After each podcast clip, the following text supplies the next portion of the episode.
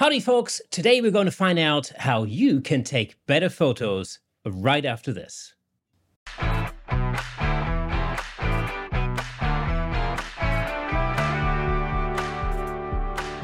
Welcome to Camera Shake, where we bring you the insider scoop on all things photography and videography, giving you a unique opportunity to stay ahead of the curve. We've spent literally hundreds of hours interviewing some of the most renowned photographers of our time giving you access to knowledge and expertise that's not available anywhere else. As always, I'm your host, Kirsten Nuts. And if you enjoy this content, consider lending your support on buymeacoffee.com forward slash camerashake to help us create more exciting episodes for you. Your support really does make a difference. But without further ado, let's give it up for today's special guest, the wedding and portrait photographer, podcasting legend, speaker, educator, and the only Cajun I know that's hotter than my mama's jambalaya. Give it up for Mr. Booray Perry. Booray, how are you, man? I'm good. I'm good. I'm very excited about the guest that you're going to have on the show today. That's going to help us become better photographers. I'm re- I, who who's the other guest? Who's the actual good photographer who's going to be on the show?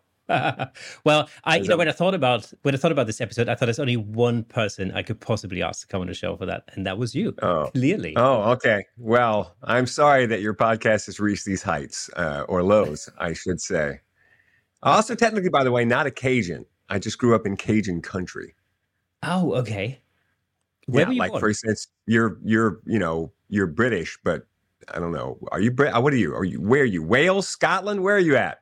Oh, I actually live in. Uh, so I live in England, but I'm not British at all. I'm actually German. Um, I'm so well, see, there you go.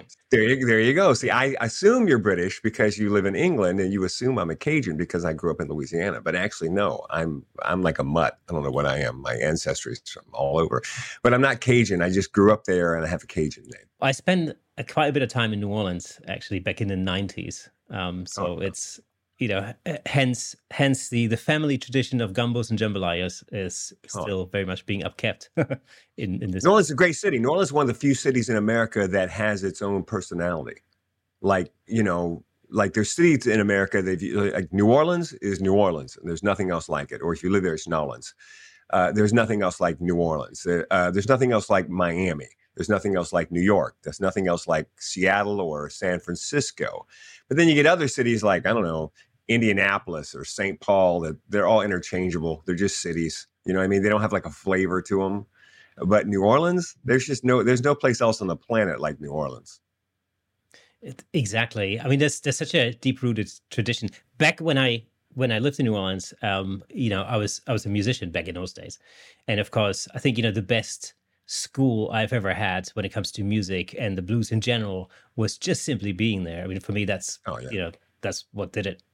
Oh yeah, yeah. If you like music and you like to eat, New Orleans is your town. And drink if you like to drink. You like to drink. yeah. yeah, yeah. I don't remember much. It must have been good, I guess. anyway, Booray, it's uh, great to have you back on the show. Of course, this is your second time on the show because last time um, you were on the show with uh, with with Gary Hughes back in the day, and of course, for those uh, listeners and viewers, uh, remember uh, only a few back a few weeks ago, uh, Gary was on the show as well. And We were talking about um, well how we can save ourselves from the assault, the onslaught of the AI robots, clearly. But today, we're here to talk about really some some photography fundamentals. And the reason why I thought Booray was going to be the perfect person um, for the job was because I actually love your YouTube channel. Um, it's I've been really I've been watching, you know, I've been following your YouTube channel ever since the lofty days of the, you know, uh, X100F actually back in the day. mm. Yeah, I have a lot of X100 users uh, who follow the channel because I have that camera and I use it a lot. Hang on, I've got it right back here. There you go. For those of you watching on YouTube, it's this one right here. Way. Uh, but yeah, um, a lot of X100 users uh, follow that channel, and um, I love them. I, I, get all types, really. I get everything from I've never owned a camera before to I'm an award-winning, you know, photographer, and uh, and everything in between. Yeah, I mean, you in your so in your day job as a wedding photographer, I know you've um, you know you've um, you know you've been lucky enough to to been awarded you know numerous awards for your work, um, and I remember I remember back like some time ago, you switched from Canon to Fuji, even for your professional work. What was the what was the main reason for that? Well, um, by the way, I would say probably I do more corporate portraits and headshots now than anything else. Um, I still do weddings, I still do bar mitzvahs, uh, but it's uh, I, probably an even mix between between those three. Um, so what happened was um, COVID hit, right? And I had just done a job with a friend of mine who photographs uh, homeschoolers, people who homeschool, right? They have this giant graduation ceremony in Orlando every year where all the homeschoolers in the state come and that way they get to walk the stage and receive their diploma with all of their peers. You know, they get to do this, which is something you don't do if you're a homeschooler because you don't go to an actual school. And, and so it's a great event. And he covers this thing. And in covering this, he also does uh, the actual portraits, cap and gown portraits. So it's just a sort of job I love because it's high pressure. So I'm backstage and I'm set up with my, my his backgrounds and lights and the whole nine yards. And then as they're coming up on stage and receiving their diploma, I'm backstage taking their portrait before they go up. So if there's a mistake, if the line gets slow, the whole proceedings are going to come to a stop. right. So it's extremely pressure filled. You got to put him in the chair. You got to pose him, blah, blah, blah. I've got his, his, wife does all the posing for me. And I'm just basically clicking the shutter at this point and saying, that's good. And so what happened was uh, after we did that, uh, she came back to me and she said, you know, some of your files were um, a little soft. Your images were a little soft on some of them. I was like, yeah, I'm using a Canon 7200 millimeter lens on my Canon 5, and you know that lens has been through hell and high water and 500 beach weddings, and it's been covered in sand and muck and everything, and it's probably due to be replaced. And now, and I mean replaced because, it's out of service now. So now I'm faced with replacing a $2,000 lens. On top of that, um, my camera's not getting any younger, and the age of mirrorless is here, and everyone is switching to mirrorless, and the obvious benefits that come from a mirrorless camera. So now I'm thinking, well, I'm going to have to switch to a, a mirrorless uh, camera. Switch, go ahead and upgrade to the Canon mirrorless, and then I'm going to have to buy this lens, which is going to cost me another two thousand or more. And then eventually, I'm going to want to replace my other lenses too, because you can buy an adapter, but how long are you going to really use that adapter, right? Eventually, you're going to want to get the native lenses designed for the system. So I started doing all the pricing on it, and I don't remember what the total price tag was, but it came out somewhere around seven or eight thousand dollars. Meanwhile, I've got this Fuji X100V, and I had the uh, S and I had the F, I think, yeah. And I love this camera, and I've gotten used to the menu system, and I love the color science, and I, really like it a lot. And so I started toying with the idea of okay, if I'm looking at replacing my entire kit, what if I was to switch and go over to another brand, which is, you know, some photographers do that a lot, but then there's other photographers who are like, I'm a Nikon guy and I'm staying with Nikon forever. By the way, try not to interrupt me so much with all the talking. Uh, the as you asked me a question and an hour later, and thanks for listening to the podcast. Brilliant. So I, uh, so I, uh, so I um decided, okay, let's look into this. So um, I started comparing price because I'm a businessman and price is important. So once I made the decision that Fuji works for me, Fuji can do the job, then I started comparing price. And because it's Fuji and because it's APS-C instead of full frame, the price was unbelievable in terms of savings. So I replaced my entire kit, uh, my camera, my backup camera, all three lenses. I bought a brand new bag, which I love. The Think Tank Airport bag is fantastic because it's got four wheels on the bottom, so you can roll it all around. You can take it in elevators really easily. Uh, I, replaced that's a three hundred dollar bag. So I had to replace a lot of stuff that I didn't ha- wouldn't have had to replace if I had just gone upgraded my Canon. I had to replace a lot of stuff. I had to replace my flashes and everything. And when it was all said and done, I still saved thousands of dollars over if I had stayed with full frame and I stayed with Canon. So then the real question became, what about my, what about the quality of the work? You know going to APS-C what about the quality of APS-C versus full frame? And that's a whole other discussion we can have but um well exactly and i think you know especially for for people starting out you know buying their first camera their, their first sort of you know in inverted commas you know proper camera um that's that's often a question that comes up. You know do i start with you know uh, APS-C sensor cameras which are not quite as expensive as full frame or you know am i going to drop thousands of dollars on on a full frame camera. But in what was your experience with that moving to APS-C for your for your professional work? the, uh, my experience was that it was it was fine. I mean, I started in APS-C and then I went to full frame, and now I've come back to APS-C. But the thing you have to wonder, have the thing you have to understand about sensor size is it's all it's not a myth, but there's a what's the word I'm looking for? There's an idea that has been put into people's heads that certain things are better than other things when it comes to photography, and that's not necessarily true. So, for example, if you're using a full frame camera, uh, if you're shooting the same image, same composition from the same distance, uh, then, well, not, I'm sorry. If you're shooting the same composition with a full frame that you are with an APS-C camera, you're going to have a more shallow depth of field with the full frame than you are with the APS-C camera. There's a video on my channel that explains all the details of this. Uh, f2.8 is f2.8 no matter what camera you put it on, it's the same depth of field. But if you're using an APS-C camera, then because of the crop factor, in order to take the same picture with an APS-C camera that you take with a full frame camera, you either have to zoom out or back up. And either one of those things will affect your depth of field. So you won't have a shallow depth of field. So people love to say, well, you know, that's one of the problems with APS-C is you don't get that shallow depth of field. It's not as shallow. It's about one stop difference. And what they don't really talk about is what if you're a person who doesn't need a more shallow depth of field? Why is it that we assume that we need a super shallow depth of field all the time. There are many photographers who don't need a more shallow depth of field. They actually need a little bit more deep of a depth of field, and I'm one of them. If you're working on a dance floor, I'm not worried about the. I, if I'm shooting dance floor pictures at a reception, I'm not worried about how shallow my depth of field is. I'm worried that the person behind the person is not going to be in focus. If I'm shooting three rows of people in a wedding party, I'm worried about focus through that whole field much more than I'm worried about how shallow the depth of field is behind the group. So in my case, that particular issue is actually a bonus. Uh, it works out good for me. You know, I can shoot wider with an APS-C camera, get more light in the camera, and get the same depth of field that I get with my other camera, my full frame camera, with less light. So in that respect, it's actually a bonus. You get more light with an APS-C camera. And, and in terms of the quality, we are way past the point of quality being a problem when it comes to being a commercial professional photographer. There isn't there isn't I could go get a camera I could shoot my everything with a Panasonic Lumix Micro Four Thirds camera, and I would never have a client who ever said a word to me about the quality of the images. You know, it's just oh, every, you yeah. can't you can't buy a bad camera anymore. They're all good. Eh, the quality is up there. We're talking, I, I, walk into a reception and shoot at ISO 3200 without even thinking twice about it. And if I have to, I'll go to ISO 6400. And I can remember 15, 20 years ago, you didn't go above 800.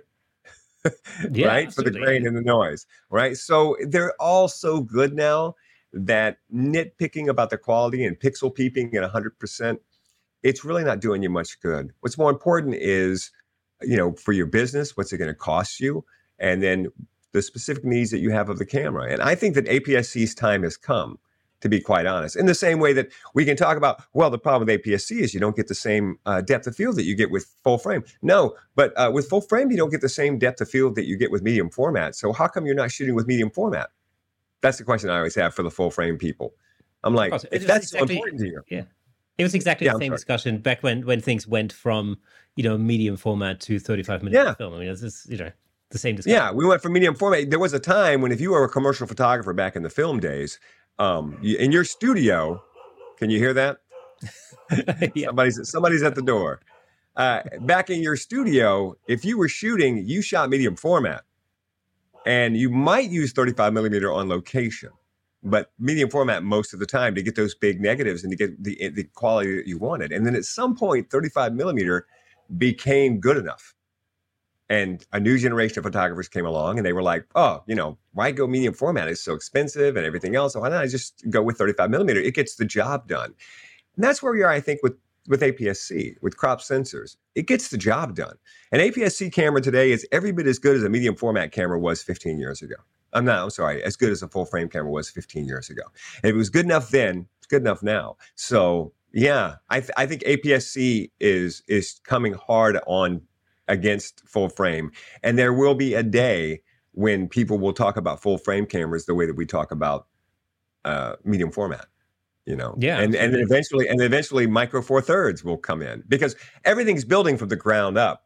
All the money is being put into the processors and the sensors that go into phones.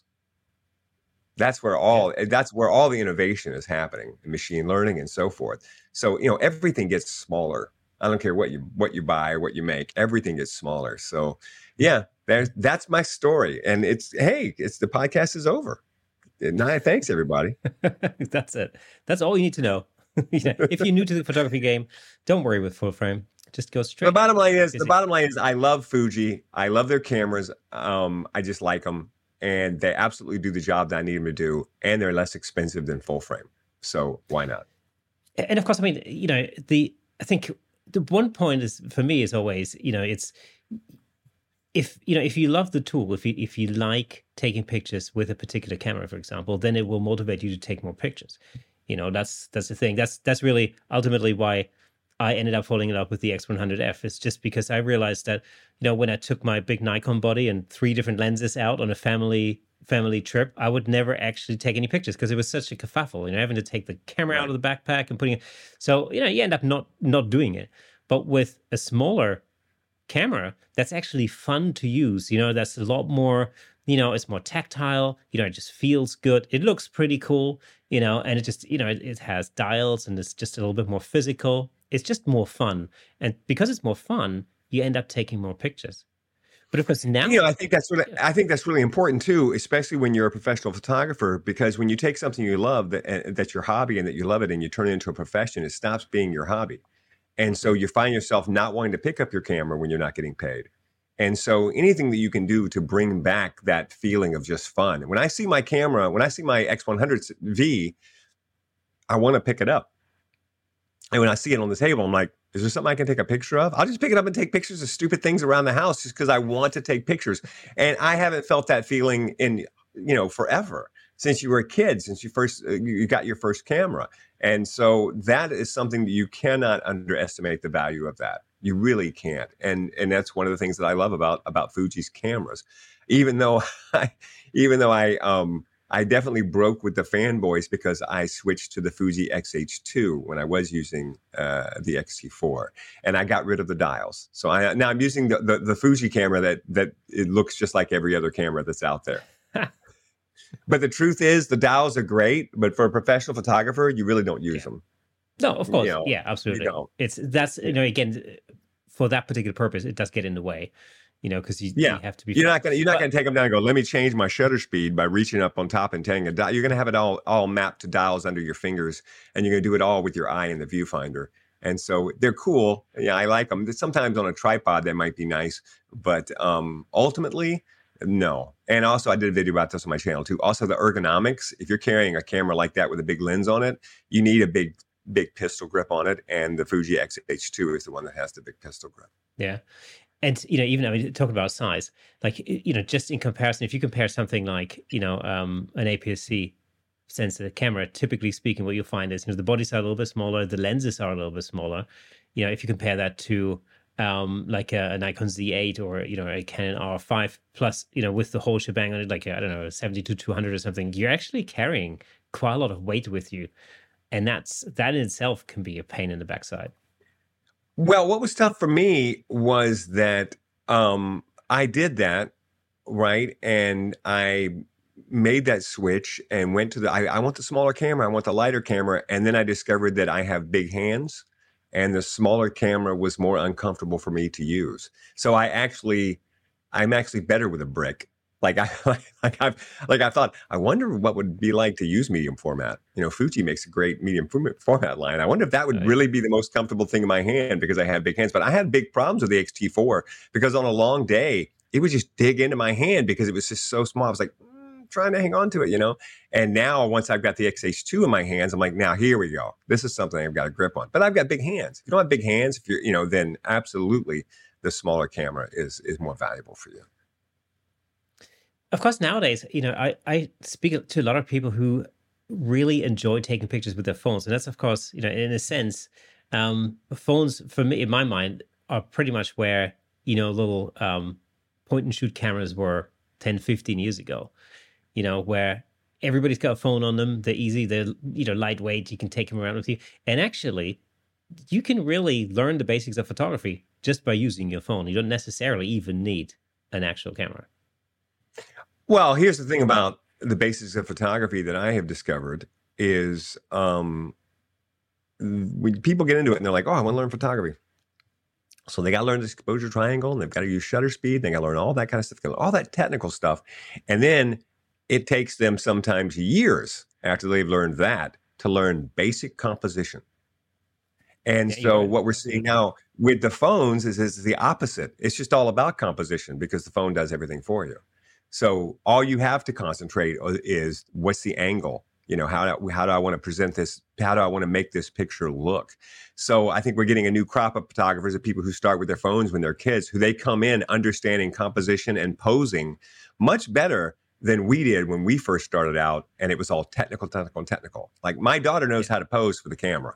She doesn't know anything about the exposure triangle, but she knows what a, po- a good pose looks like. Yeah. You know, and she knows how to do it. So we have a whole generation that's that's coming uh, that's coming that way. And I've been like with my education efforts, I've been going in that direction. Like on my on my YouTube channel and and on my website, I have ebook. I make ebooks, right? And so my ebooks are geared more towards the technical because in the beginning I'm like you need to learn these technical things, but then the really extensive ebooks are on things like just understanding light you know, I'm I'm amazed at how many people understand the exposure triangle and depth of field and and camera shake and all the things you need the technical things you need to know in order to use a camera. But they can't look at a person and recognize that there's mottled light on their face. You know they, they just don't see it because that's an, that's really an acquired thing. You know I, how many times have you been out and you've seen somebody taking a picture of their family and you look at it and you're like oh my god that's horrible light. You need to turn them. you yeah. want to go over and shake them. Can't you see that the sun is coming from 90 degrees to the left and half their face is in shadow and half their face is light? Can't you see that? And they can't see it because yeah. you, your whole life you've seen it with your regular eyes and your eyes just make the adjustment for you. If you look at the left side of the face, your eyes adjust for that. If you look at the right side, your eyes adjust for that. So you don't think about it. But the camera, it's just it's taking a picture based on one side or the other, and, and the other side's going to look like crap. So yeah. my, um, my personal favorite thing, my first yeah, my personal favorite is when people, you know, place themselves so that they're facing the sun, so that their, you know, so that their face is well lit, but then end up squinting in the photo. Yes. my, my personal favorite, my personal favorite, most annoying thing is when it's like, oh, take a picture of the five of us, and the person taking the picture uses the the uh, phone in vertical mode. Oh yeah, yeah. And they and they, they back way up, and so it's like the middle of the middle of the picture has got the tiny five people in it, and then there's eight miles of sky and eight miles of ground, and you just want to walk up there and go, turn your camera to the horizontal position so you can get in close and you get a picture where you see everybody and it's beautiful and no one does it because they're just hardwired to look at their phone a certain way and have the pictures look that way. And and they think it's wrong. Oh what then it comes on my phone it's small. Well yeah if you turn your phone it'll be the whole size of your phone. What? That's just weird. I should look at it always. Everything should be vertical on this long 16 9 and it's just it's ridiculous.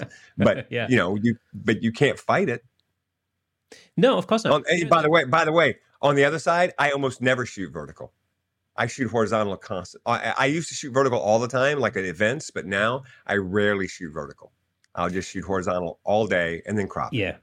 Uh, well, exactly. That's exactly what I do. Like, especially with headshots, for example, I always, I always yes. shoot um, horizontal because then, you know, then I have options later on. You know, I could, you know, exactly. I could go for a traditional headshot, you know, and crop it so it looks more like an eight by ten or something like that um, you know, vertical, or I could, you know, or I could crop it differently so it looks more like, uh, you know, a, a landscape, uh, Peter Hurley style type of headshot. But you have the options anyway afterwards. Yeah, that's I and, and now that we're shooting with such large files, it's no problem to crop away half the file and still have it be a completely usable image. You know, so exactly. yeah, I shoot every I shoot everything in landscape. Uh, when you start going when you start going vertical, it's too phony and I mean quite literally. yeah. that, that's a takeaway there. Always shoot wider because you could always crop it afterwards. You know, yeah, that's the thing. Yeah, absolutely. Um, I don't, I don't know. Some people who are like, you know, who who are um, what do you call it? Who are basically of the opinion that you should never crop and you should just get it right in camera. But hey, well, what if we got these file sizes for nowadays? If not that. Yeah, I go back and forth on it. I think it depends on the circumstance. Um, like with with headshots no with headshots give yourself some space because what if they need a square crop and what if they need a you know different crops so these sure but at events um when in doubt i shoot wide but there's plenty of times especially table shots. Like I'll be doing table shots, and then when I go in to get these ready for the client, it's like, okay, every one of these table shots and the table shots, my table shots, I, I do each person or each group, each each couple. So it's nothing but shot after shot of two people with their heads tilted towards each other sitting at a table, right? This couple, this couple, this couple, this couple. And I'm going in and I'm cropping each one of them to fill the frame. And I'm like, Booray, you've done a million of these. Why don't you just zoom in and do it in camera when you shoot it? And then you won't have to spend 30 minutes on cropping each one of these correctly. You know, so yeah. I, I, I, you you always have an instinct. I do anyway to err on the side of extra space because then you know you've always got room to do, and also it's going to give you it's going to give you extra depth of field, so it's you're more likely to not have a problem with focus. And and so I haven't, but with with uh, table shots, I've been trying lately to force myself to be like, just zoom in tight and shoot it. It's going to be fine. It's a table shot, you know. Yeah. just zoom in tight and shoot it. Um, yeah, that's right. But yeah, I mean, but that's of course the consideration there is from a professional point of view is that you know if you have to, even if it just takes you ten seconds extra to edit each picture you know, once you're once you're editing three thousand shots, that adds up to a humongous number, and so the amount of extra time you spend on a job is just nuts. You know, in comparison. Three thousand shots. You shoot weddings? Uh, I don't. Well, not not voluntarily. I would say. I shoot events. like I shoot. I shoot. Well, I, will put it this way: I don't advertise the fact that I shoot weddings. I only shoot weddings when I'm asked to shoot a wedding. Um, right. Who am I to say no? You know, but um, but I shoot a lot of events, mainly corporate events. Right, right. And when you do corporate events, do you find yourself doing a lot of cropping after the fact? Um, again, I used to in the beginning, yes. Um, and uh, just like yourself, you know, I got myself to the point where I figured if I can get it as close as possible, so that I don't have to spend extra time on each right. on each image. Um, one of the one of the issues I've actually found switching from DSLR to mirrorless is that my keeper rate is so much higher because the autofocus is so much better. And so, you know, before I could basically say, well, you know, yeah, I, I come home with 3,000 shots, let's say, and that's probably, I don't know, let's say 1,500 or 1,800 or whatever that are probably good. You know, now it's like 2,995 that I in focus the perfect view. Yeah, I've got it. I've yeah, that's a, that's no a big thing, and and that's one of the problems that I've had with Fuji is that they are known to not have as good an autofocus as say Sony has, um, and but yet it's still worlds better than the autofocus I was using five and ten years ago. So yeah. it's like people complain about it, but I'm like, if I'm not, it's like you can you can complain that the car you're driving doesn't ride as nice as a Mercedes, but if you've never been in a Mercedes, then you really don't know.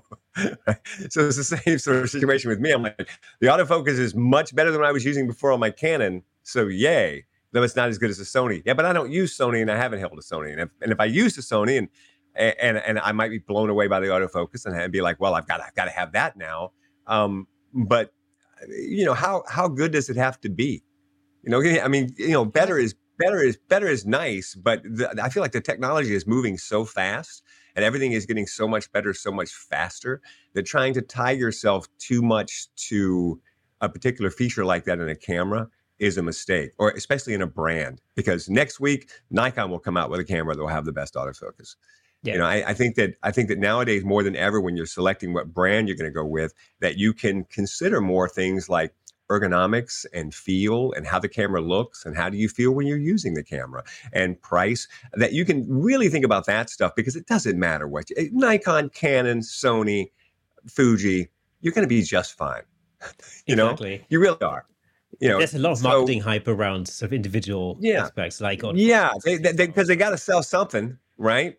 You know, like, and I know people who are when we talk about the new uh, X100, and they're like, "Well, I'd really like it if it was better water sealed, if it was completely water sealed without having to put a filter on the front." And I'm like, "Where are you going with this camera? That the water sealing is such a problem? Yeah. you know, you shooting in the rain, you know, eh, so you have to put a filter on the front. It's not that big. I mean, yeah, it'd be a nice upgrade, but it wouldn't be like, well, I'm definitely going to upgrade now because they put full water sealing on the Fuji X100 travel camera. No, no, you don't." You know, also, i mean, I've, I've started to rain with the X100F, and I've never had any problems. I mean, not like not in the yeah, down. Exactly. Yeah. And that's like three stages back from the, the latest one. That's the second yeah. one, and now they're on the fifth one, and they're announcing the yeah. sixth one next year. And I can't figure out what they're going to do with the new one.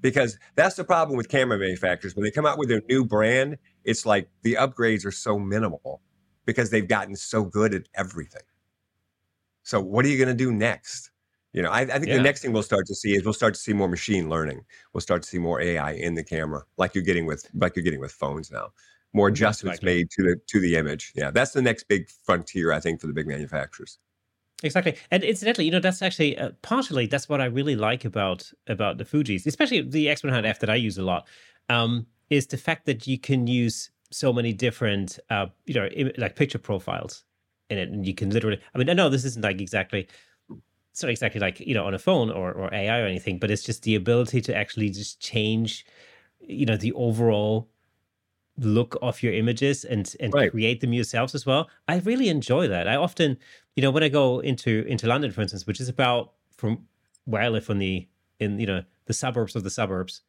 it's probably about like a forty minute train ride or something. You know, I often sit on a train and I'll just change, you know, play around with picture profiles or or come up with with new little things that I'm going to be using, and that's I like it. It's great. Right. It's fun, you know, and Yeah. we don't get a chance to have fun much anymore with our cameras because we shoot we shoot full time. That being said, what is your favorite film sim in the Fuji's? Um, I've made them up myself, so it's sort of a it's a little it's sort of a crossover between for the color ones. It's it's very similar to Kodachrome, I think. You know, it's that kind of it's it's that that kind of look. Um, and then I at the moment I go through different stages with different black and white um settings. So I, at the moment I have a very contrasty uh, black and white setting, but I also like quite um almost like faded out black and whites. You know, that are not you know where the whites are not 100% white and the and the black points raised quite a bit so So you're, so you're in two complete opposite extremes then. You like a really completely. contrasty, hard levels image, but you also like a really muted, flat Yes, image. exactly yeah yeah exactly yeah Well, isn't that isn't that isn't that frustrating trying to decide which one to use or trying to? I mean, that, that, So, that would yes. be so that's so frustrating when you've got when you when you like two completely opposite things, especially if you're trying to Yeah. do it in camera. exactly and i used to be that's i used to confuse myself with that all the time and i used to be sort of because i'm not the most decisive person let's put it this way right i can never make up my mind about anything but um what i do now is and this is the one thing i've learned about myself it's i'll basically go into town like when i you know when i have the opportunity to do some street photography for example which i love doing um i'll just say to myself today i'm only going to use this one thing that is all i'm going to do i'm only going to go black and white i'm only going to get i'm only going to go hard contrast that is it. And then no matter what the world throws at me, it's a little bit like I imagine I'm out with a film camera and all I've got loaded is black and white film, and that is it. Right. You know. And So- and you shoot and you shoot JPEG, so you can't change it. So I do shoot. Well, okay. So this is this is where I cop out a little bit. I do shoot JPEG. Yeah, you shoot JPEG raw. And, And then raw, later, if it's like, you know what, this would have been better in Yeah. color, you can pull it back on the raw. Ah, so you are cheating. Now, here's my Well, okay, challenge so- to you, my friend. I want you to set it to JPEG only and Right, go into okay. London and be like, I'm shooting black and white with a hard uh, level setting. And, you know, if I don't Yeah. get it in this setting or if I get something that's not good in this setting, so be it, it's lost. And to, to be fair, you And, know, and is, to make it worse, you have to shoot with the OVF. oh, You have to shoot oh god, you I have know. to shoot Okay, with yeah. the optical viewfinder, right. so Okay, you that's can't actually- even that's a see good it idea. in camera. that's a good idea. Turn the screen off so you only see it when you go home. Yeah, right. Listen, I, I I have a list of things like for my po- for my YouTube channel, which is Booray Perry, by the way, on YouTube. Little plug. Um, All of, things of, you know in the description. videos that I, videos that I need to make, and one of my videos is I call it the OVF challenge, and that will be what it will be. I will I like it. will go I like. I will go I will set my JPEGs to a certain color science, a certain sim, and I will use the OVF, and then I will go spend the day shooting I don't know what, and I won't see it till I get home and put it in the computer. I feel I feel a I feel a Tampa London challenge coming on here. Oh. Yeah, except you've got kind of- except you've got London to shoot in, and I've got Tampa. So really, not at Well- all the same. Because I could go into London with with a a, a, stent, a pad and a pencil and draw better images than you're going to produce walking around Tampa. Because Tampa's Well- just as homogenous as you could possibly. Meanwhile, you're walking past a, Okay. a bathroom that was built before our country existed. Okay, so I tell you what. Okay, let's let's let's massage the let's change the towns a little bit, right? So we'll make. So I live I live on the very outskirts of London, right? Uh, technically still in London because there's a ring um, highway that goes around London called the M25. And technically speaking, if you live inside of that, you know, ring highway, then technically you're in London. If you live outside, then you're technically out. I can see the highway from where I live. So that's how close I you know. But the nearest town to where I live is a town called Watford. And Watford is by far one of the ugliest towns I've ever seen. it's completely uninteresting. It's uh, it's mega boring. So so let's make it a Tampa Watford challenge. And we would have to go and shoot OVF, JPEG yeah. only, and and the challenge would be to get it right in the camera the way the old guys used to do it, where oh, all you deal. can do, yeah, yeah. all you can do is look at your meter and guess. You know what? This needs to be underexposed by a stop, or this needs to be that's that would be so embarrassing for us. Oh yeah, it'd be fun. It'd be fun. yeah, when the when the images are done, it'd be like, well, all of this is crap. you know, because we wouldn't be able to adjust anything in post. We wouldn't be able to see it while yeah. we were doing it. And furthermore, yeah. there would have to be a limit on how many you could shoot because otherwise you'd bracket. Right. You're like, well, I'll just shoot three and I'll shoot one plus one, one minus oh, one. yeah, yeah, yeah, no, yeah, yeah. So that'd be like, no, no, no. No, no, no. It'd be like we go downtown and you get, you know, like 50 frames. 50 okay. frames. What can you get in 50 frames?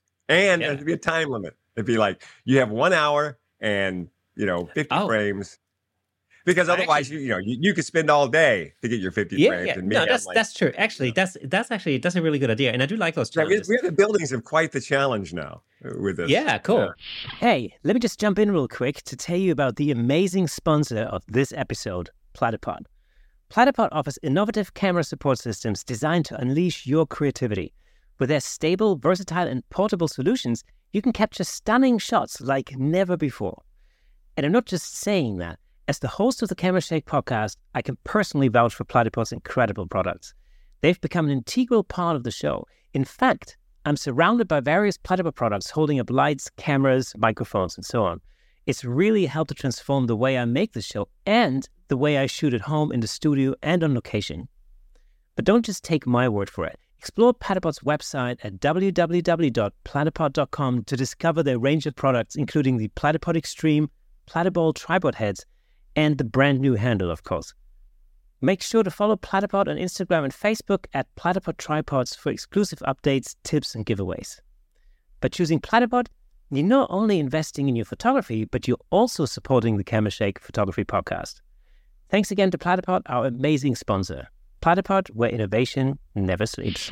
And I tell you why I love that. And that's actually the exact reason why I originally bought the X100F was because I wanted I wanted limitation.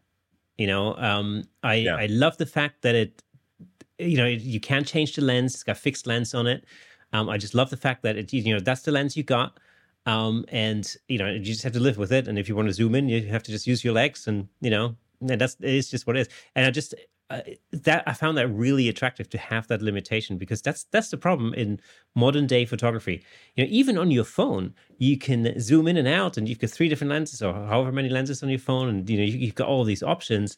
Um, I think for me, sometimes creativity is is sort of a is an end result of limitation and restriction rather than having all the choices all of the time. Well, having that camera also be a 35 millimeter equivalent also gives you that situation where everything you shoot with it is kind of what you were looking at. You know yeah, what I mean? Exactly, Whereas if yeah. you have like a big zoom lens, then you're you're really zoomed in. You weren't really seeing it that way. And if you have a super wide lens, you weren't really seeing it that way either. Your eyes don't look that way. Uh, so uh, that's a very that's a very cool feature. They do have a digital zoom in the camera, so you can do that. Um, but um, I got to tell you, I I did a video about every everything I say starts with I did a video on my channel about this. I did a video on my channel about uh, the next one because they're going to announce the new camera next year and what could they possibly do to upgrade it. And I made a suggestion, which there's no way they will ever do it. But I, I'm like, I'm just going to go way out and say this. I absolutely would love it if they would make that camera have interchangeable lenses, but only three lenses, and oh yeah, they have to be they have to be leaf shutter lenses just like the lens that's in it, because the leaf shutter is a big part of that camera. So it have to so it, three leaf shutter lenses, and they would just be like a wide, a medium, and a little bit of a zoom. So like you say, a, like a like a 18, 24, sort of somewhere in there equivalent full frame. The one we have now, which is like 35, and then one that's maybe 50, maybe Okay. 75. And that's it. And small lenses, prime lenses, and and leaf shutters. So it would really be special. The camera would be so special because no one's got that. Right. And and and uh, and I and I made the suggestion also because I just can't figure out what they can do to improve it. Uh, Yeah. It's it's dang near perfect. That camera is dang near perfect right now. Listen, by the way, we've done this happen so many times on podcasts, especially when I'm talking to somebody who's a Fuji shooter. We spent the whole podcast talking about the Fuji cameras, and we haven't said one thing about the actual premise that we started the whole podcast about, which you, which was what was uh, how to become a better photographer. Isn't that what you exactly. Well, what we were supposed to be talking about? yeah to be fair though i think you know there's there's a lot a lot of the stuff that we've been talking about is is really something that goes back to the core of of what photography is and actually what makes you a better photographer you know and, and often what makes you a better photographer is actually to take a lot of the choices away and really just focus on the one thing you know i remember when um, when Yeah. i first when i first started started out in photography i really had to because the thing is I, you know i was surrounded by photography really when I was growing up because my dad was a photographer and my grandmother was a, was a photographer and all the rest of it. But I really didn't know what was what was what. And when I got into it, I had to really sort of get my head around just individual components of photography. Like I had to literally think, okay, depth of field. What the heck is that? And Right. how can I influence that? And what is the effect of it? And so on and so forth. You know, and then um and then you you know what the first time somebody said like, "Oh, what do you know about the exposure triangle?" I was like, "Triangle? What? Like Huh? the, you play it?" like I was a yearbook. that? I was a, I was a yearbook photographer in high school, and um, the amount of information that I did not know about photography would kill a herd of oxen. I mean, I, I we're shooting all of us. We're shooting for the yearbook. I didn't know. I didn't understand depth of field. I didn't really understand aperture and shut. I knew I had to have a. Uh, I knew I had to have a high speed film if I was going to shoot sports, but I didn't understand any of it really. I'm just out pointing and taking pictures. It's amazing that we managed to even put out a yearbook. And I mean, and, and the dark room was like, you know, you learn that in a day. And now the stuff that I know, it's embarrassing how much stuff I didn't know when I first started out. And I did a, um, I have a series on my channel uh, called Booray Explains, and it's because I see so many people who want to learn photography and they don't know where to start. So I thought, you know what? Let's start at the very beginning. Like, if I had to teach someone who did had never touched a camera before how to be a photographer, what's the first thing I would teach them? What's the first thing they would need to understand? So I wrote an ebook about this too, called 20 Definitions You Should Know. And it's a free ebook, by the way. If you go to my channel, you get to my channel. It's a free ebook. And it's 20 definitions you should know. And the idea was before you start taking classes on photography, you should understand these 20 definitions. You know, aperture, shutter speed, depth of field, motion blur, grain, noise, uh, depth. Uh, uh, you know, these you need to understand these things because these things are going to be talked about and referenced by people as if you know them. And if you don't know them, you're going to be in trouble and you're going to fall behind. You know, what's focal length? What's a zoom lens? What's a prime lens? Um, and I came up with 20, but still, it's such a small inkling of what you can learn. I mean, I don't know how long you've been doing this, but I've been doing this a long time. And still, every once in a while, sometimes once a week, I'll see something and I'll go, oh, I, I didn't realize that worked that way. I, I, I didn't Yeah. realize that it was how, that was what that did. You know, I can't tell you how many things I learned in the process of making my Booray explains videos because it would be like, okay, well now I have to explain this thing, but before I make the video, let me just look it up and do some research to make sure I've got it right in my head. And in the course Yeah, yeah. of doing that research, I would discover something I didn't know. Yeah, well, exactly. yeah. Well, but that's I think that's a that's a beautiful thing. You know, I find that a lot. Um, I used, you know, when I used to teach guitar, for instance, I used to find it a lot. Like, you know, once you've spent once you've been playing the guitar for twenty five years or something, you know, there's a lot of stuff that you do automatically without thinking about it. You must have learned it at some point, but then you've forgotten it a long time ago, and you, now you just do Right. it. Um, and every time, you know, I had to teach beginners, I have to actually explain how this stuff works Right. you know, more often than not, I'd be like, "Oh, wait, let me just actually, I need to really look into that." I'm doing that. Yeah, the they don't. They don't know. What, yeah, they don't know Yeah, what yeah. a hammer on is or a pull off, uh, and they don't know. Yeah. Exactly. So yeah, yeah, I get it. So that's you know how to hold the pick. You know, right how to, angle of the exactly i mean they're totally like ah yeah so that's uh, so with me with my with my channel and stuff, I get a lot of people who buy the Fuji X100 series and know nothing about photography, and I want them to right? I yeah. you know, I, and I think you probably experience this this too is that people who really most people who really understand photography and do it for a living or really love it, it's a joy to them and they want other people to experience that joy. It's like I know you see it as as this hard math equation that we do with the camera, but there's a joy to it. In the same way that a person who paints and loves to paint, there's a certain joy in understanding how to mix colors, you know how to how to how to mix your oil-based paints together to get them to do what you want. There's a joy in in understanding what those 50 different brushes are for that you have sitting over there. You know and meanwhile i have no desire to learn what those 50 brushes are for. Yeah. but to a painter this very technical stuff it's exciting to them because it, it opens them up to be creative you know? So yeah, um exactly. yeah you want to be a better photographer? I think that that's where it starts is you need to get into the nuts and bolts a little bit you need to understand the nuts and the bolts of the camera, the exposure triangle, and you really need to understand light because so many people wait until the last moment to yeah. understand light.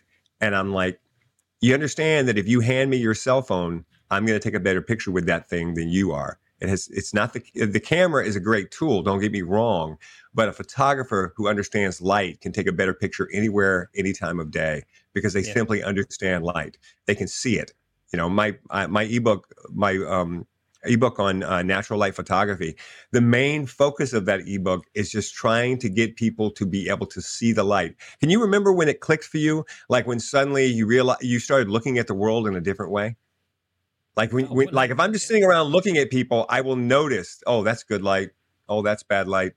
Oh that that person's face is in bad light. That person's face is in good light. There's like a point when it clicks for you you know? Yeah, like i was on a zoom call I was on a Zoom call with a bunch of photographers one day, and one of them texted me and he was like, You have the best light in the Zoom call. yeah. And I'm like, because he's just sitting there looking at everyone's light, and he realized, oh, you've got like two thirds uh, lighting, uh, 45 degrees off the left corner, and you, you know he can just recognize the portrait lighting that I have set up on my face here in my in my yeah. for my Zoom call, and I'm like, yeah, that's a photographer.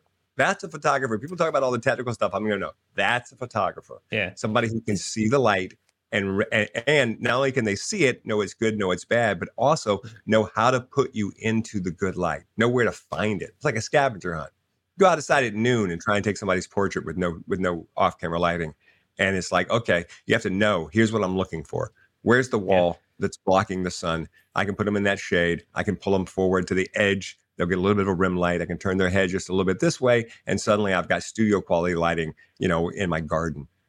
Exactly. And so I, it's, yeah, yeah, and often it's, it's a matter of like you know posing somebody so they turn their head in a, in a certain way so that you know all of a sudden you do have you know you do get the shadow or you get the the triangle of light you know under the eye and you just you know you can you can mold the subject to really you know to interact with the light and that's what I found you know find super super interesting.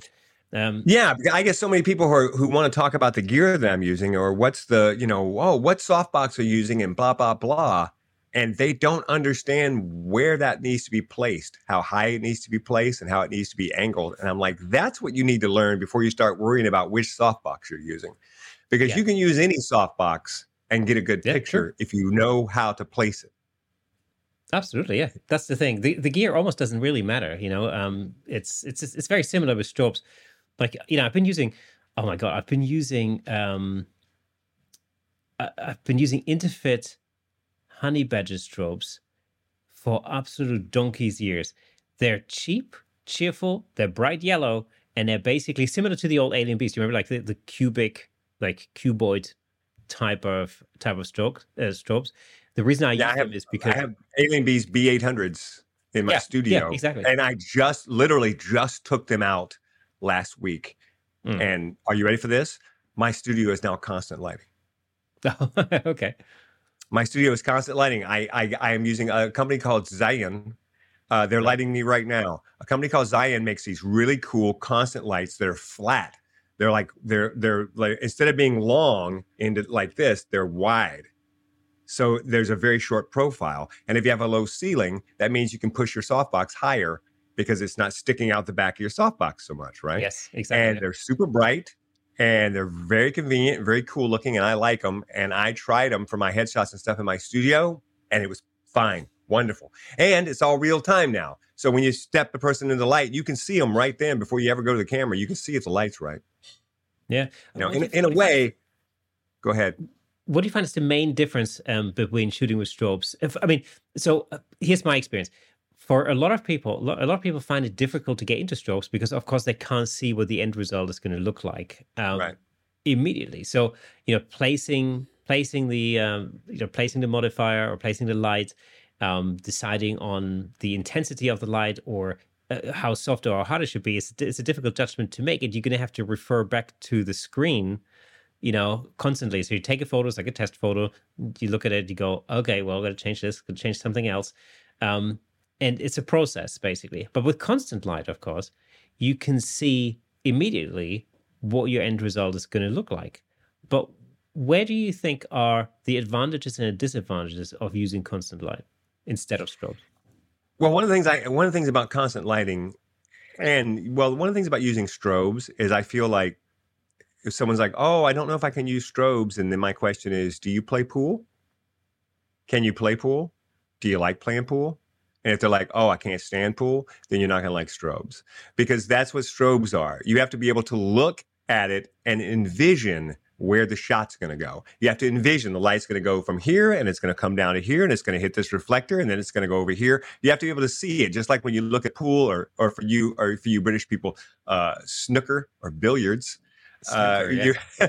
you, have to you have to be able to envision the ball is going to hit this ball, which is going to make it travel in this direction and hit the bumper, and it's going to come off at this direction. And that's what you have to do when you're using strobes because it's not real time. You can't see it happening, so you have to know. Okay, I need to place this not pointed at their face, but in front of them, and I actually pointed at the reflector that's on the other side, and that's going to give you a two light effect.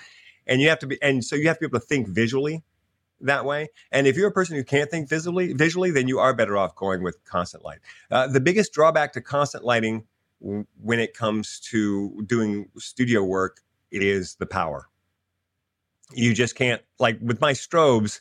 I can go outside on the brightest day of the year and stop down to to save the sky so I don't lose the sky to bring down the whole atmosphere to bring down all the ambient and my strobe can power up and just no problem can light them. My B800s were set at about 1 16th of a power for my headshots. My constant lightings, which are 200s, my constant lighting is set at 80% power and I'm a and I'm a stop more ISO. and I'm almost ma- I'm still almost maxed out on that light's power. So the big benefit of the strobes is power. But if you're working in a studio, you don't really need that power. I mean, the fact I had I could have had 400s. I could because those those 800s that I was using in the studio, I was I never ever shot above a quarter power. So all that power was just wasted. You know, so the biggest drawback to to using constant lighting is if you've got to have a lot of power. Um, if you've got to set them way back, or if you've got to work outside in bright sun, you're not going to have it. Um, the drawback is, like you said, being able to see it in real time. And now, I mean, it used to be the big drawback used to be that we get so hot. Standing under the hot lights was horrible. That's not the case anymore because now it's LEDs and they don't Of they don't get hot. yeah. So now that we've got cold light, oh my gosh, right? And, uh, that's just wonderful. And being able to see in real time is great. And the other, the other drawback is, um, and this is a minor thing, but paparazzi. So like if you're doing like if you're going to do dance pictures at some dance place, right, with all the kids and their little skirts and everything, and that's going to be great. And you're using constant lighting, you're going to be fighting the moms off with a stick because they already want to take a picture the minute you put them in front of that backdrop. But now they're actually lit well Right. right so so one of the constellations that you have with um strobes is that when mom's like oh and they've got their camera out you can be like let them take pictures because they're going to be crappy because they're not lit well that's not the Yeah. case if you've got constant lighting on them they're lit gray so i don't use my constant lighting on location i only use it in my studio All right. What's this? What sort of shutter speed do you uh, shoot with when using constant lighting? uh 160 one 100 somewhere around there I uh, I it, I I like to have if I can I like to start around one 100 because it makes it really easy. Of course, it doesn't matter with constant lighting because you know there's no there's no sync speed that you have to worry about. But that comes back to my days with strobe. I my default settings are always to have my shutter speed at 100 because it gives me a stop in either direction that I can go to without having any problems. So if I have to go down to 150th of a second, I can still handhold. And if I have to go up to 1 200th of a second, I'm not I'm not uh, over the flash sync speed yet. So it gives me a stop. So I can change my shutter speed and make my background, my ambient light, go one stop darker or one stop brighter without affecting my flash. But which is another thing that's different about constant lighting. That's another great thing with flash is that if you're shooting with manual flash, especially and you're not using TTL, you can just change your shutter speed to change your ambient light and your flash on your person's face stays the same because your shutter speed doesn't affect your flash power, uh, your flash exposure. But with the constant lighting, yeah, you change anything in the exposure triangle, you change everything. So if you change your shutter speed, you got to change your flash power to compensate. It's a whole different world. Yeah, it's a completely different world. I'm, you know, I'm using constant lighting predominantly, of course, for video you know, and um, and even then, I you know, I had to start thinking about.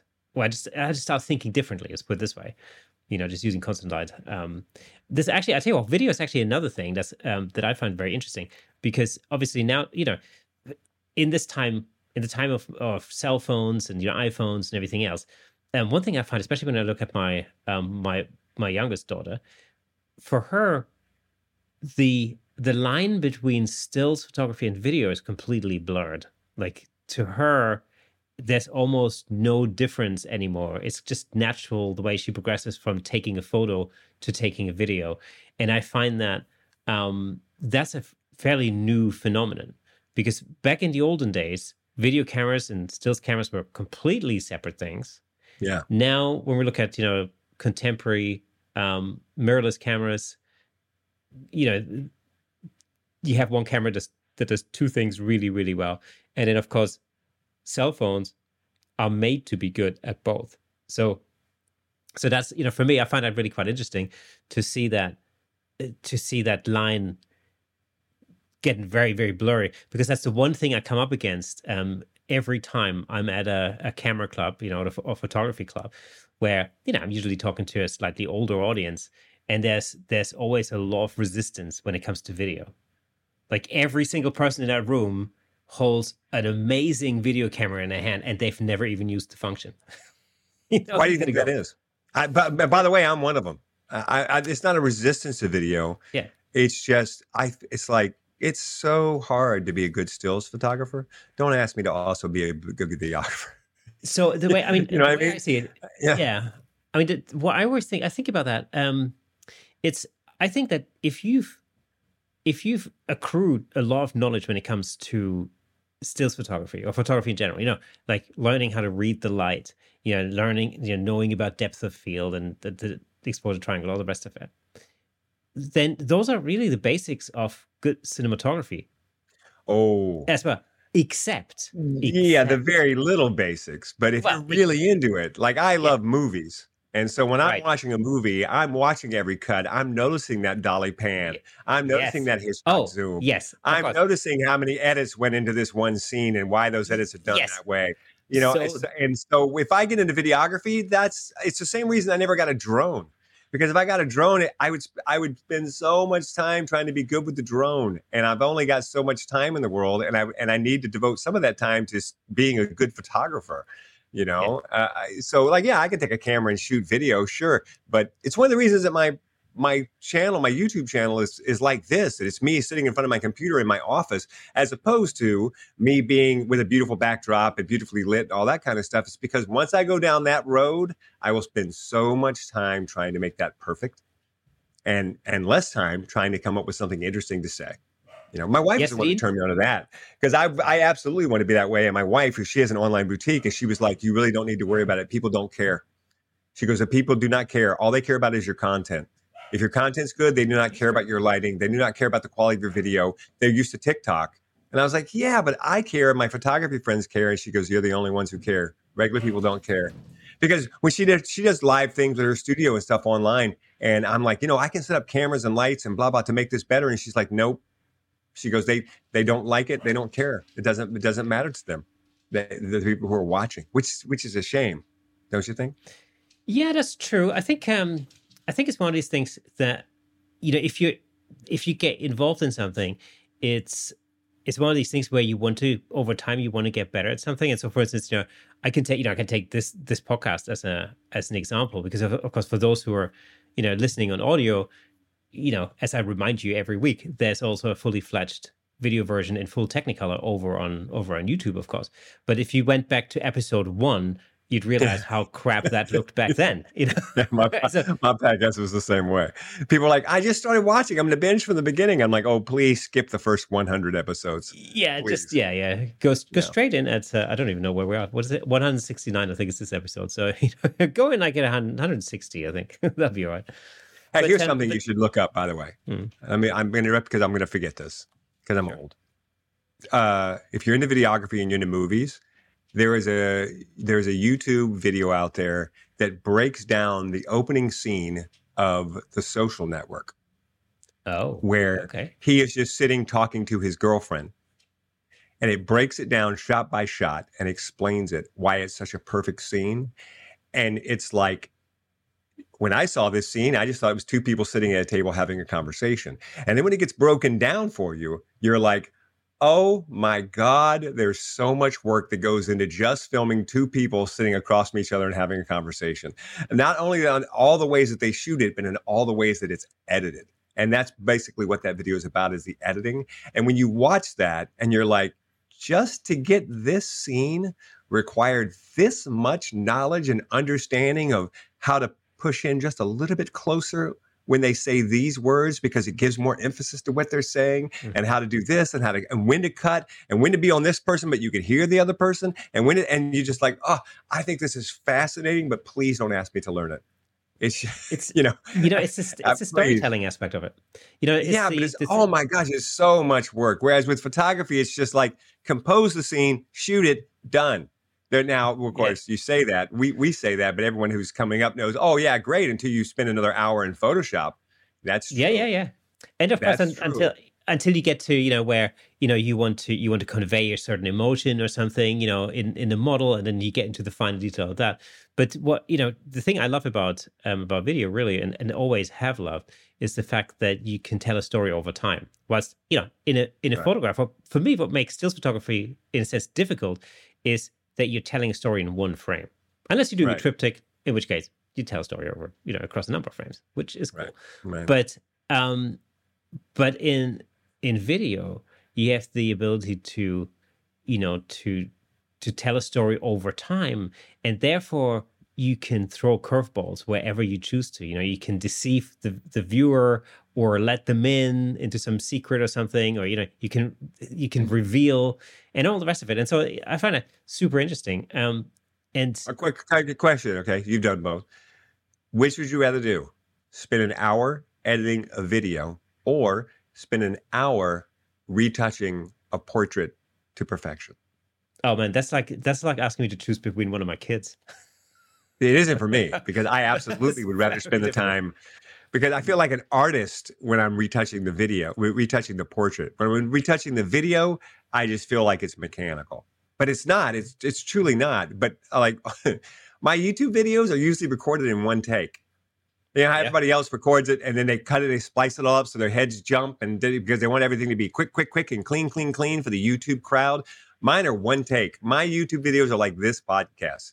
I turn on the camera and I talk. And if I have to take a drink of water in the middle of it, I just take a drink of water in the middle of it and I don't edit it out, you know? And I just, and it's because, oh, editing, what a pain. What a, it's almost like the more you do it, the more you, for me, the more you lose the magic of the performance. And I get it's not true anymore that doing retouching makes you lose the reality of the person. Uh, but I like retouching my face to make myself look better, but I don't enjoy editing a video to make my video easier to watch. Isn't that weird? Yeah, I mean, it's I, I agree with you actually on you know to to an extent. The the thing I like is um is that you can you you can sort of convey a different meaning depending on how you edit something. So it's like yeah. you can actually put like undertones into it and and all the rest, and you can you can throw hooks and you know, I often I make little things like first, I very often make little videos on my phone, right? Where um, I like a good example is a friend of mine sent me a a, a taco recipe the other day, which you know, and and in order for me to prove to him that I actually put that I actually made the thing, I made a little video of me cooking, making the mix, and you know, creating the whole Right. thing. And so I cut this together in in in a video that basically showcases the whole sequence in like under five seconds. And that was fun because it had to be so fast, and yet I had to, you know, I had to still describe the process as I had to be coherent and you had to sort of be able to comprehend what was going on, and yet it had to be super fast and sort of limited sort of time. And that was a, it was an, it's a challenge. It was a really nice challenge. I quite I quite enjoy doing stuff like that. So I'm not necessarily always like you know editing you know Hollywood movie type things. Far from it.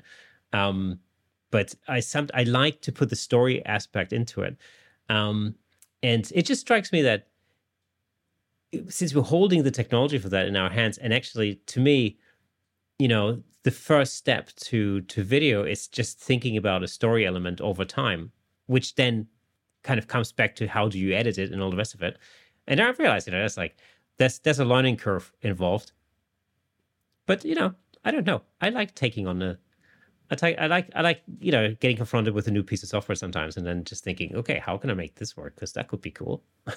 It's like I love I love movies, but if you've ever watched a movie being shot or seen how it's shot, and you realize that it's like, okay, so that scene you were watching where you know it starts with the guy walking into the cafe, you know, and you see him get out of his car, and you see him open up the door, and you see him walk in. That's three different shots. It took a day, maybe two Yeah. days, just to get just to get those three shots that you don't even think twice about.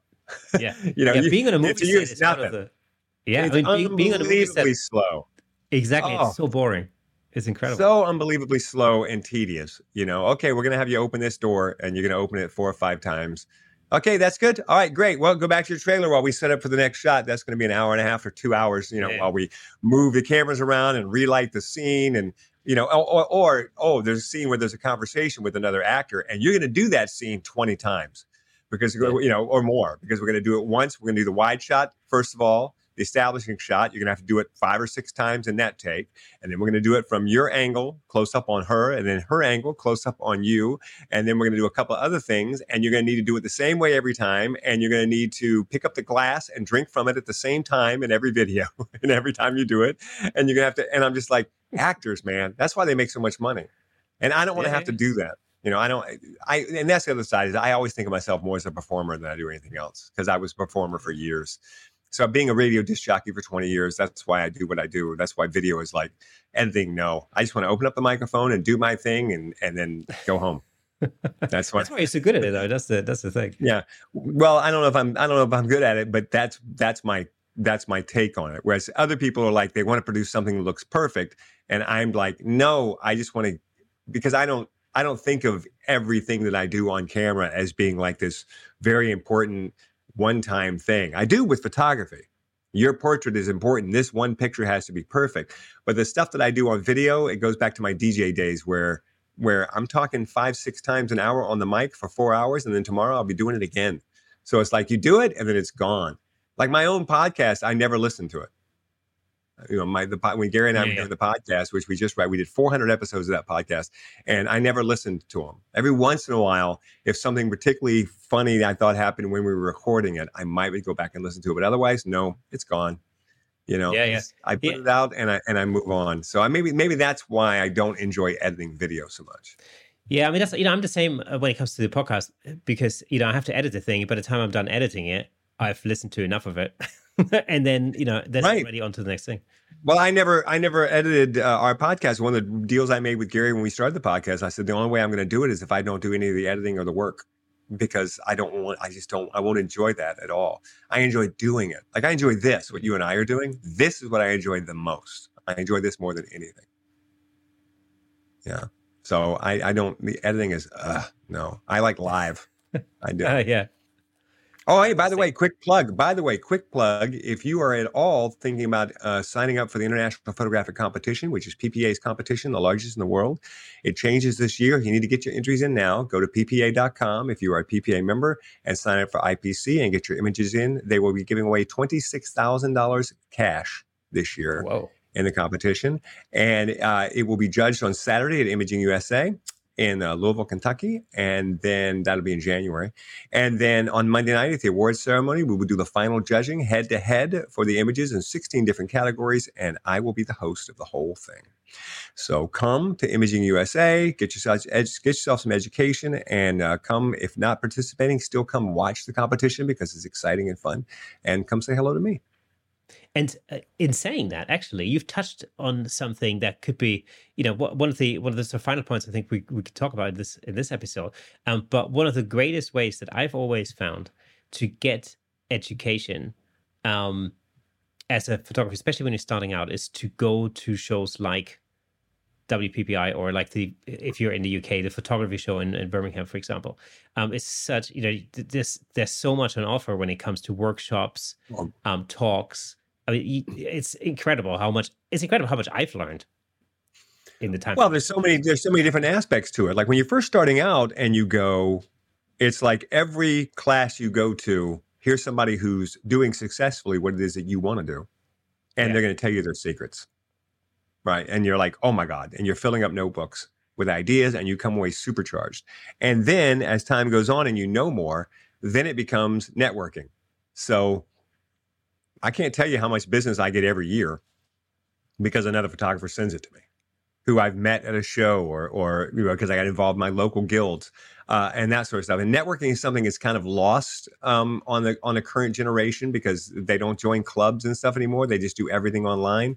But man, the people who do, we know the secret of it, which is you know, oh, I got a got a wedding. I got a wedding in two weeks that I got because a friend of mine uh, doesn't do weddings anymore, and he's been taking pictures of this girl since she was a little kid. And she came to him and said, "Hey, I need you to do my weddings." And he's like, "I don't do weddings anymore, but I have a good friend, Ray Perry, who does." And go to him. Yeah.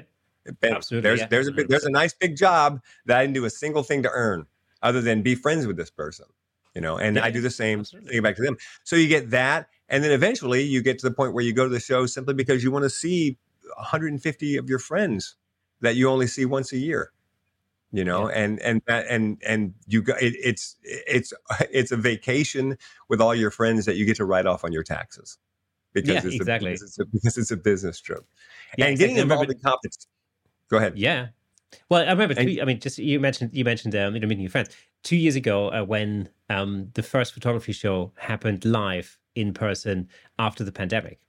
Um, I remember the feeling like walking up, you know, to like walking into the hall and like seeing lots of people that that you know you haven't been able to actually meet and talk to in person for like the best part of two years at that time was just it was incredible. And so for me, being at shows like that, it, the social aspect of it has always been the, the, you know the overriding factor. That's really the main reason why I went, and the fact that I can you know I can join just about any talk and I can pick up a lot of really useful information. It's never really been, for me personally, it's never really been about the gear. And I know a lot of people go to shows like that because they want to get hands-on experience with with you know the latest Canon or Nikon or Fuji gear or whatever. Um, and of course, it's a great opportunity, but it's just so much more than that. It's you know, it's Oh, and but also if you go, depending on what you go, like if you go to Imaging USA, the trade show at Imaging USA is the largest one in the, in the industry, and it's unbelievable.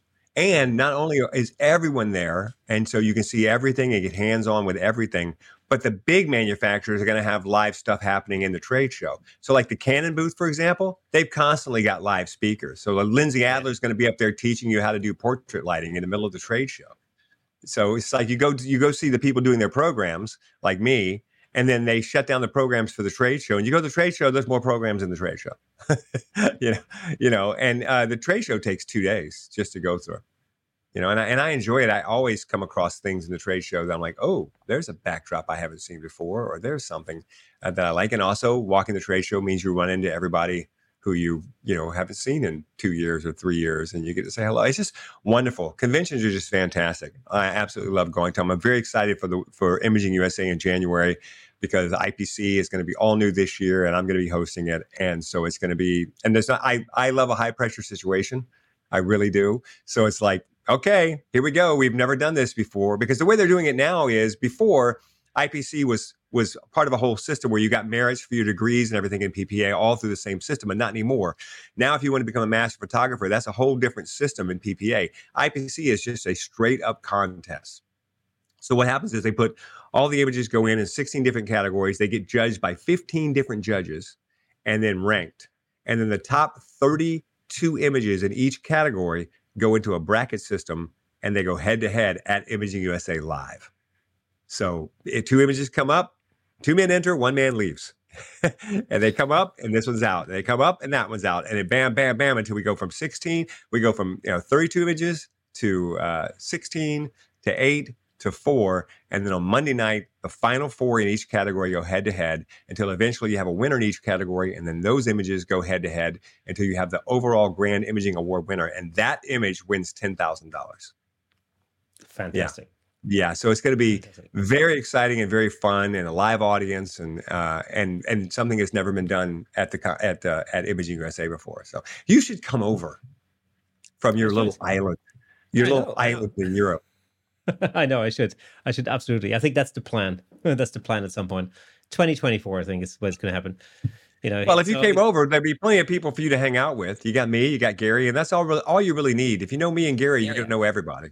I know. because everybody everybody knows us, and we know everybody. So if you hang out with one of us, you're going to meet a thousand people. Exactly. Well, that's that's definitely the plan. I mean, for you know, for me, um, over the next um, well, next month I'm going to be in in Norway teaching uh, teaching portrait photography in the Lofoten Islands. So if anybody's you know listening to this would come out there, that's a it's a beautiful part of the world. We have some get this. So we're going to be in the Lofoten Islands, right? 200 miles north of the uh, equator, uh, not off the equator, off the Arctic Circle. Actually, I'm not sure whether it's 200 miles or 200 kilometers. One of the two, whatever they use over there. Um, anyway, it's going to be cold. Let's put it this way. Yeah, Um, but it's essentially it's the place where uh, the Vikings sailed out of when they went to um, ransack the British Isles back in the day. So it's like you know it's a bona fide like the Viking birthplace. But we're going to be I'm going to be teaching portrait photography there with some real Hollywood Viking models. So the full shebang. Yeah, yeah. So it's going to be we're going to be shooting full on Vikings in the full armor with you know with weapons, shields, the whole shebang in their natural habitat. So that's Oh, that's gonna be- yeah, it's going to Yeah, be amazing. Let me ask you this: like, I, I think people in America are always jealous of the folks in Europe because we just feel like you have better locations than we do. I mean, you've got London, you've got Paris, you've got every every town in every small town in English is a England is a quaint little village with stone houses and and you know and and, and we just feel like you've got so much more to work with than we do. Do you feel that way? Like when you think about americans or is there anything that you envy about us in terms of what we have access to as a photographer Oh, big time. Yeah, yeah, yeah. Because actually, I think from a European perspective, it's very often the exact opposite way around. Because you know, for for us Europeans, it's always like you think of the you think of North America, for example. You know, say the U.S. and Canada, and you think like, wow, you've got like you know great beaches, you've got you know tropical um, you know tropical weather, like in in Florida, for example.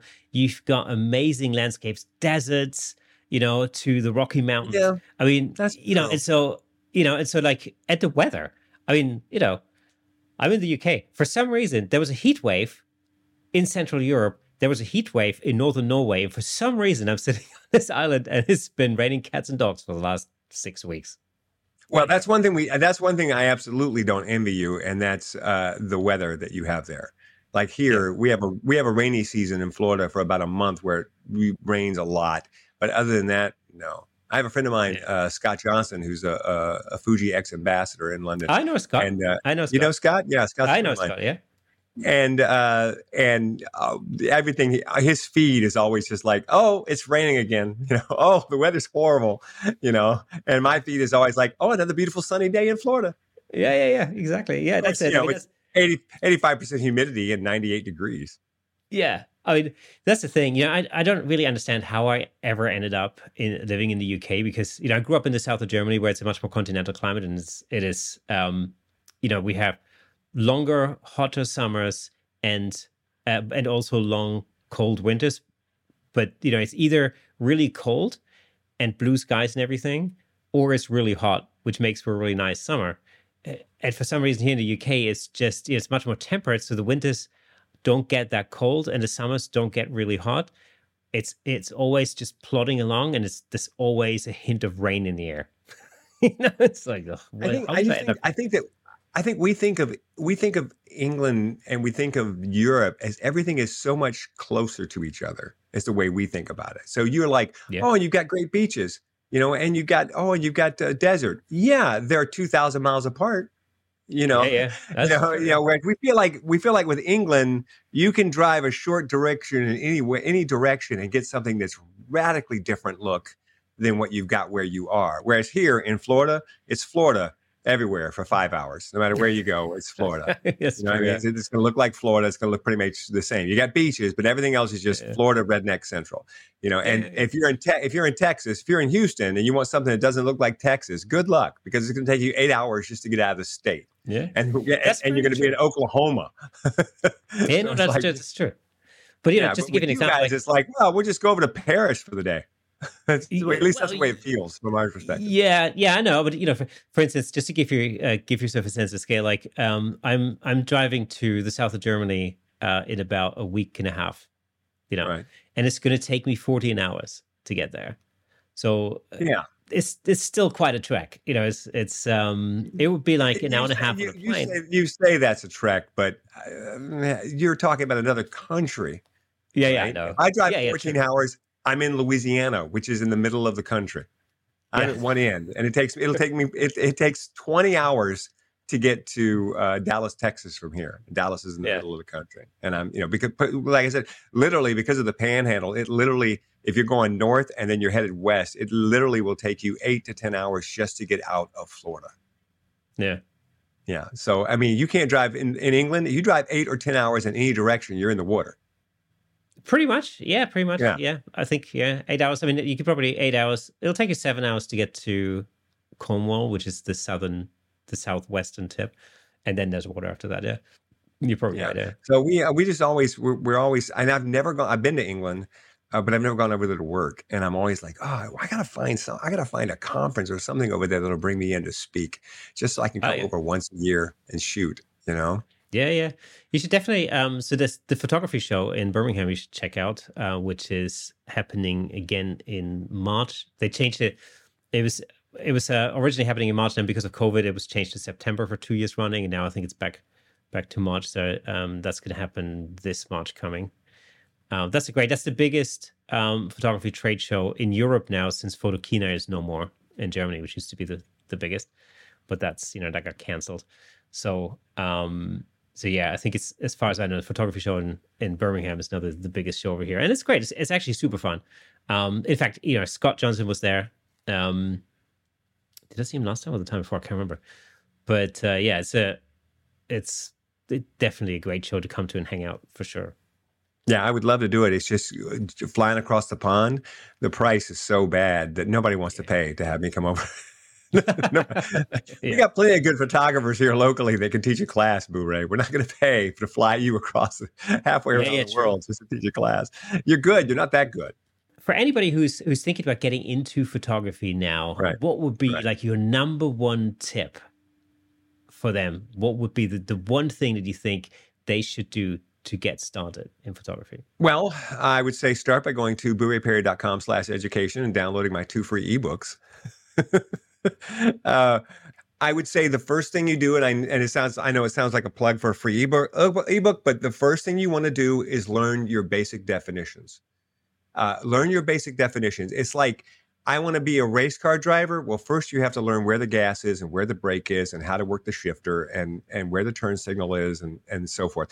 And I would say that's where you start. So learn your basic definitions so that you understand how a camera works, so that you understand the exposure triangle, so that you understand how this device records images. You don't have to, but it will make everything easier for you down the line if you do. I really believe that. It, you know, you can you can be like, oh, I'll, you know, I'll get into the nuts and bolts later, but you'll find that if you know the nuts and bolts from the very beginning, everything makes much more perfect sense to you. You're trying to understand that if your if your ISO goes from 100 to 200, that the scene gets brighter, twice as bright. But if your shutter speed goes from 100 to 200, the scene gets half as dark. That right there will make your head explode. Right. And and if you don't understand why that is, you won't be able to remember it. It'll just be some weird mathematical concept to you. But if you understand that a shutter speed of 100 is really one hundredth of a second, and a shutter speed of 200 is one two hundredth of a second. So it's actually a shorter length of time that the sensor is exposed. And so as a result, less light gets into the sensor. If you understand that sort of stuff, it'll make the whole thing easier. Because once you've got that down, it's in your back pocket. And then that's when you dive into light learn about light before you start learning about how to pose your model before you start learning about i want to take special kinds of pictures this way and i want to use off-camera lighting and gels and what kind of modifier should i use? and blah blah blah just learn about light get yourself to a place where you can take a camera or a cell phone or anything like that into any room or outside anywhere you can find the best light and take a good picture. Doesn't have to be the best picture ever taken but you understand what good light looks like and where to find it once you've got those two things down, everything else is just a piece of cake.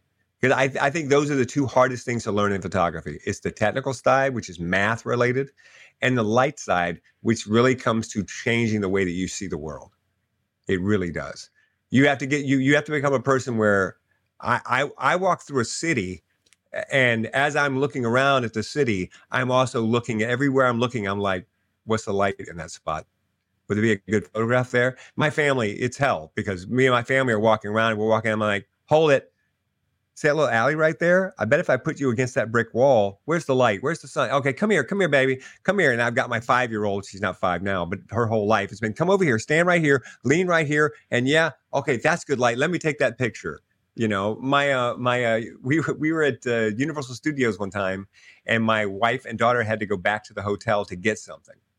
So while they were gone with my Fuji X100S at the time, me and my youngest daughter just went around the park looking for places we could take good pictures. Yeah, just looking for the right light, looking for the leading lines, looking for the funnel, looking for you know different places you know that we could work with, uh, and that right there to me is the real essence of being a photographer. The technical stuff is important, but really it's just being able to see light and understand light, and what you can do with it with your camera. How's that? Fantastic. That's fantastic. Fantastic advice. Great. Thank you so much for uh, joining us uh, this week on the Camera Shake podcast. It was an absolute pleasure having you on the show, of course, as always. And uh, you know, like, like we said earlier, I, I feel a, a, challenge coming on. So, you know, we'll we'll follow that one up in a in a later yeah, and yeah, we could sure. do, we could put something together. I think it, it could be pretty cool. Yeah, it could be. I think so. Yeah, be, yeah, it'd be super fun. Fantastic. Again, thank you so much for being on the show this week. My pleasure. Okay, folks, that's all for today. It's been fantastic catching up with Booray again. But before we go, let me just recommend another episode that I think you like.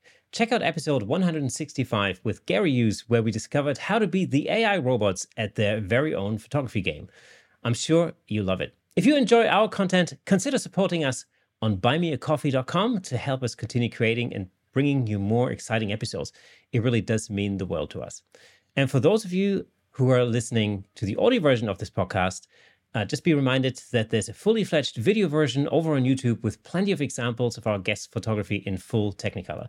All you have to do is go over to YouTube, search for Camera Shake Podcast, and you'll be able to watch all past episodes on there. And if you are on YouTube already, well, get in touch and leave a comment. And remember to hit that like button, ring the bell, and share with your friends you can help us reach a greater audience all over the world. Once again, thank you for listening and watching, and I'll see you again next Thursday.